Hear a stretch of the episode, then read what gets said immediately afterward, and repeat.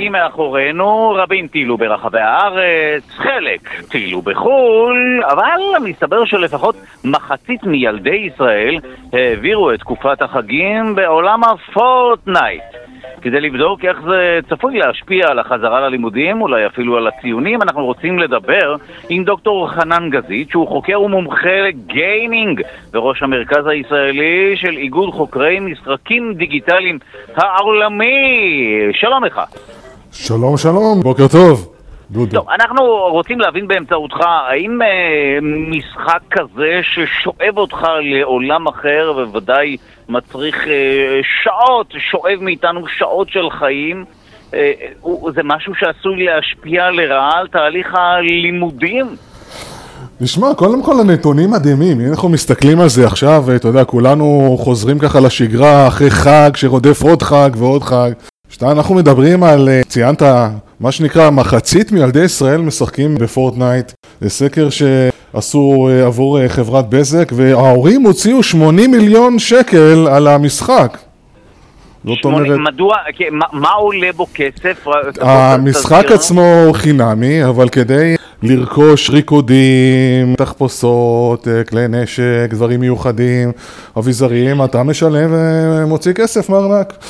עכשיו, וואו. הרבה מאוד ילדים משחקים המון שעות, זאת אומרת, מהסקר עולה שהם אה, שיחקו בממוצע חמש וחצי שעות ביום, ויש כאלה שאפילו ויתרו על פעילויות אחרות, כמו לצאת עם חברים או משהו כזה. זאת אומרת, זו כן משאבה של שעות... אה, המון שעות, המון שעות. לפי הסקר, 43% הודו שהם מכורים למשחק. אתה יודע, זה, זה פשוט אה, תופעה שהיא הרבה מעבר לאיזשהו משחק רגיל, אנחנו רואים את זה, ולכן אנחנו גם מתייחסים לזה בפינה שלנו. יש עוד נתון מעניין, ששני שליש מבני הנוער בכלל לא משתפים את ההורים בכל מה שקשור למשחק, אוקיי? ו-70% מההורים לא מגבילים את מספר השעות. זאת אומרת, אני יודע שיש אפילו קבוצה שנקראת אמהות נפגעות פורטנייט בפייסבוק.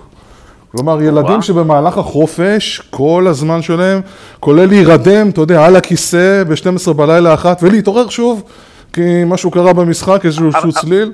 אבל מה באמת ההבדל בין ההתמכרות לפורטנייט לבין התמכרות ל-GTA בזמנו, למשחקים אחרים? זאת אומרת, מה מיוחד כאן בפלטפורמה הזו, משחק כזה? אני חושב, יש, אה, זה מה שנקרא סודות של אה, פיתוח, פיתוח המשחק.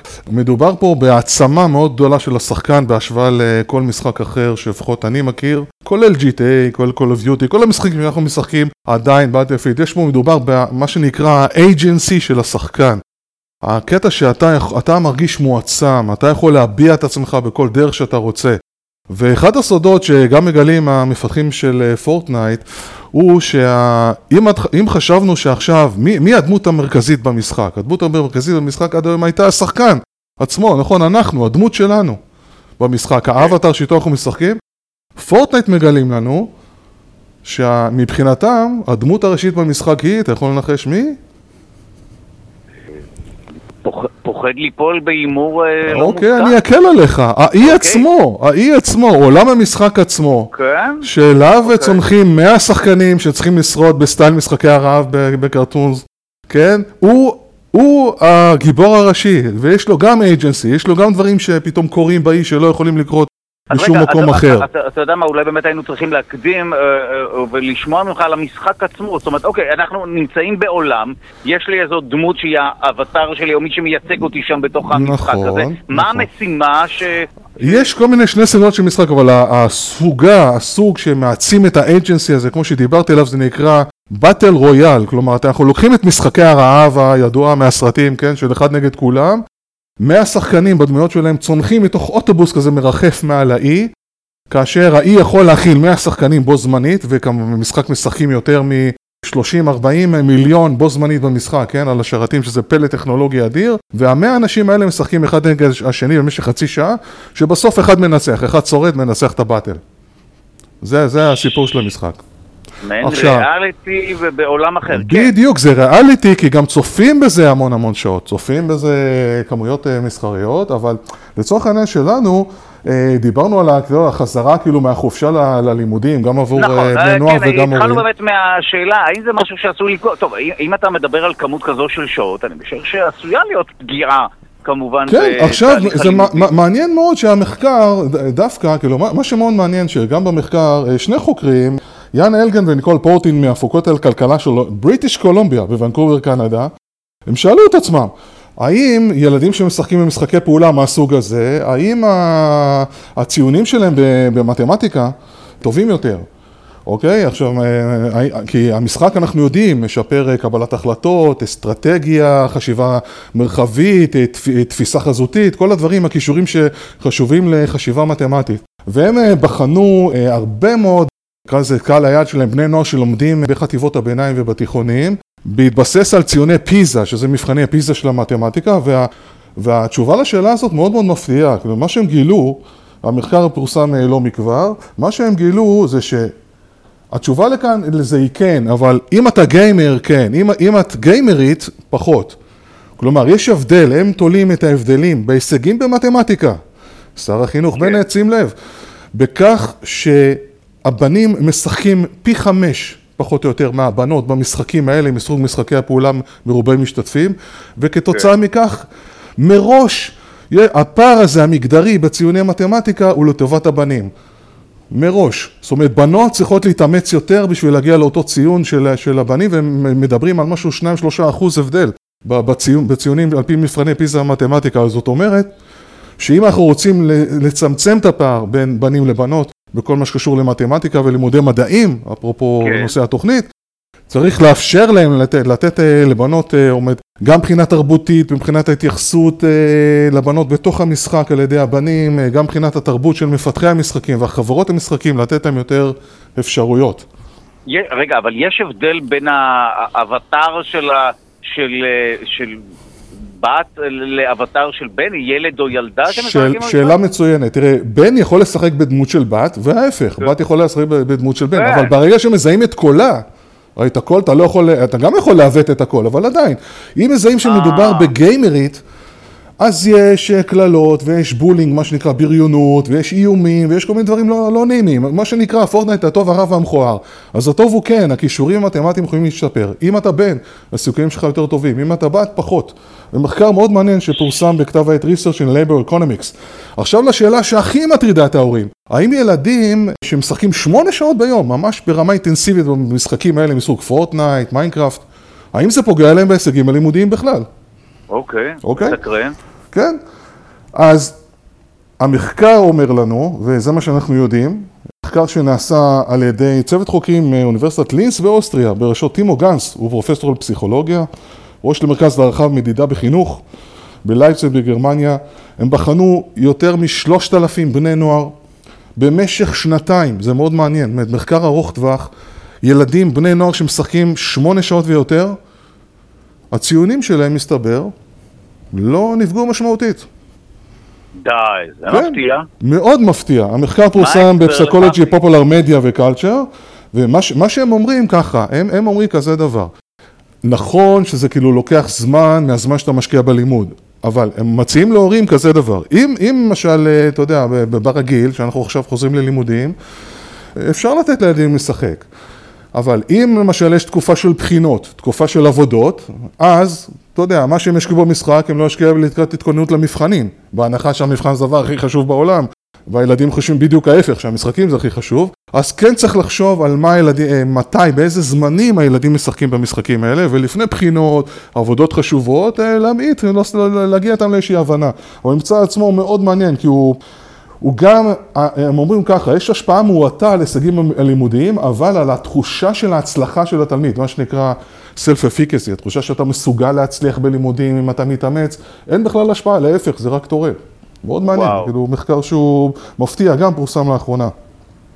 אז זה בסדר לתת לאלפי ומאות אלפי הילדים והילדות להתמכר למשחקים האלה. תראה, זה הטוב והרע, אבל אני לא, לא בטוח שזה טוב, אני לא מסכים עם זה, במיוחד ילדים צעירים, אנחנו צריכים לדעת... מעניין מה זה עושה באמת לאכול את האינטראקציה החברתית וכולי. ברור, אבל, אבל ברור. הלימודים זה משהו שבאמת גם שווה לחקור, אבל גם אני משער שעוד מיומנויות אחרות בחיים, כן, שאנחנו זקוקים mm-hmm. להן. כן, אני מניח, תראה, מה שקורה עכשיו, אנחנו יודעים על מכללות, אה, גם בארצות הברית, באירופה, באסיה בעיקר, פותחות מגמות לימוד. זה התחיל באוניברסיטאות, מגמות של ספורט אלקטרוני, מגמות של ממש, כל התחום הזה של, של גיימינג כמגמה שאתה לומד, נקרא לזה חמש יחידות. ובאוניברסיטה זה יותר לתואר, והיום כבר יש מגמה בשנה האחרונה, כמו פטריות אחרי הגשם, צצים בתי ספר תיכוניים בארצות הברית, באנגליה, באינדונזיה, כמובן דרום קוריאה, שמציעים תוכנית של חמש יחידות בגיימינג. מתוך ההנחה שהכישורים שאתה מייצר במשחק, אם זה להיות שחקן עצמו, ואם זה כל המסביב, להיות שדרן, להיות, אתה יודע, כל אחד יכול להביא את עצמו לידי ביטוי, להיות המפיק, להיות העורך סרט, להיות היוטיובר, מה שנקרא לזה, זה, זה חתיכת מקצוע. אויב של מערכת החינוך לממש חלק מאותה מערכת. בהחלט, בהחלט. עכשיו, פורטנייט עצמה, אם אנחנו מדברים על חדשות טכנולוגיה, פורטנייט עצמם הציע עורכת טורניר שנקרא... Fortnite Fall Skirmish, Skirmish, כן? זאת אומרת, עשרה מיליון דולר בשישה שבועות הקרובית, הם מציעים לשחקנים כפתיחה לקראת הפיכת הספורט, פורטנייט לספורט אלקטרוני מוביל, והם גם הודיעו על השקעה של 100 מיליון דולר בתחום הזה עבור פורטנייט, במובן של ספורט אלקטרוני. טוב, אין ספק שאנחנו עומדים בפתחה של מהפכה הולכת ומתגלגלת בתחום הזה. כן, תשמע, אני חייב להציע... הפעפוע של הדבר הזה לחיים שלנו. כן, זה פשוט...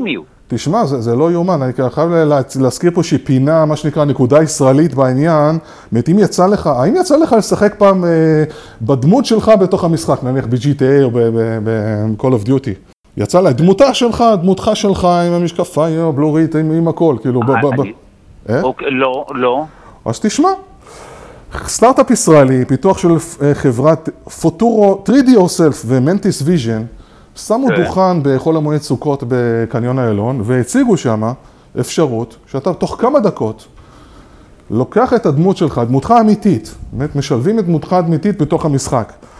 איך זה עובד? אתה יוצר את הדמות שלך על ידי כך שאתה נכנס לביתן שלהם, הגוף נסרק, הגוף והפנים נסרקים על ידי גלי אור בלתי נראים.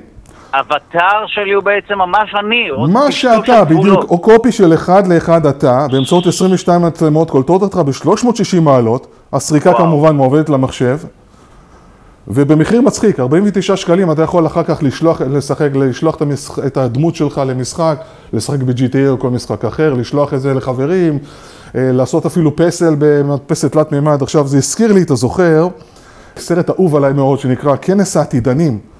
של אורי פולמן, אה, אורי פולמן נכון, משנת 2013. נכון, נכון. הגיבורה רובין רייט היא שחקנית ידועה, ואז אומרים לה, תקשיבי, במקום גלולה במטריקס, כן, בואי עכשיו נסרוק את גופך, ויותר לא תצטרכי לעבוד. אנחנו לוקחים את הדמות שלך ומשלבים אותה בכל דבר שהוא. אז כנס העתידני מ-2013 הופך למציאות עכשיו. באמת, אתה... די מדהים. טוב, זה באמת מדהים. ברשותך גם נרחיב על זה בפינה הבאה, נדבר איתך באמת בהרחבה על האפשרות גם לסרוק את עצמנו ולהשתמש באבטאר או בהולוגרמה או מה שזה לא יהיה. אה, אנחנו מודים לך, דוקטור חנן גזית. תרשה לי אבל משהו אם אפשר, הקטע כן, מסוכן, הסיכון האחרון חביב. אז קודם כל דיברנו על אמנה של בין הורים לילדים מבחינת החזרה ללימודים והשעות. בפורטנייט יש טוב, רע ויש גם מכוער ומסוכן. אנחנו יודעים שבשבוע שעבר אה, בניו ג'רזי 24 גברים נעצרו בחשד לשידול יחסי מין של ילדים שמשחקים במיינקראפט ופורטנייט. זה הזירה שבה הם פועלים, וחשוב שהורים ידעו את זה ויהיו מודעים. זאת אומרת, מה ששם אה, העבירות האלה יכולות להתבצע? זאת אומרת, אנשים מטרידים או מנסים לפגוע שם? ברור, כי הם יודעים ששם בני הנוער נמצאים הילדים, במיינקראפט ובפורטנייט, והם עצרו 24 אנשים במבצע עוקץ כמובן. אבל... אולי בקרוב אה, אה, תהיה משטרה, יהיו ייצוגים של המשטרה כאווטארים במשחקים האלה. ייתכן, או סוכנים חשאיים, תשמע, זה עדיף סוכן חשאי. אז בוא נגיד כזה דבר, קודם כל המשחקים מסווגים מגיל 12 ומעלה. אם הילדים, הילדים שלנו נרתעים, או אתה מתחיל לדבר איתם על המשחק, הוא נהיה חרד ואתה יודע, לא, לא, לא שקט, זה יכול להוות נורת אזהרה, ואני פשוט וואו. באמת מציע, באמת מציע להורים להיות, ליצור איזושהי אמנה על התנהלות נכונה בעולמות האלה של המשחקים הדיגיטליים, שאיך אומרים, אומרים, ככה הופכים למציאות שלנו. טוב, מדהים, קיבלנו את האזהרה הזו. דוקטור אה, חנן גזי, תודה רבה לך, חוקר ומומחה גיימינג וראש המרכז הישראלי של איגוד חוקרי משחקים דיגיטליים העולמי, תודה רבה לך. תודה רבה, Game On. להתראות.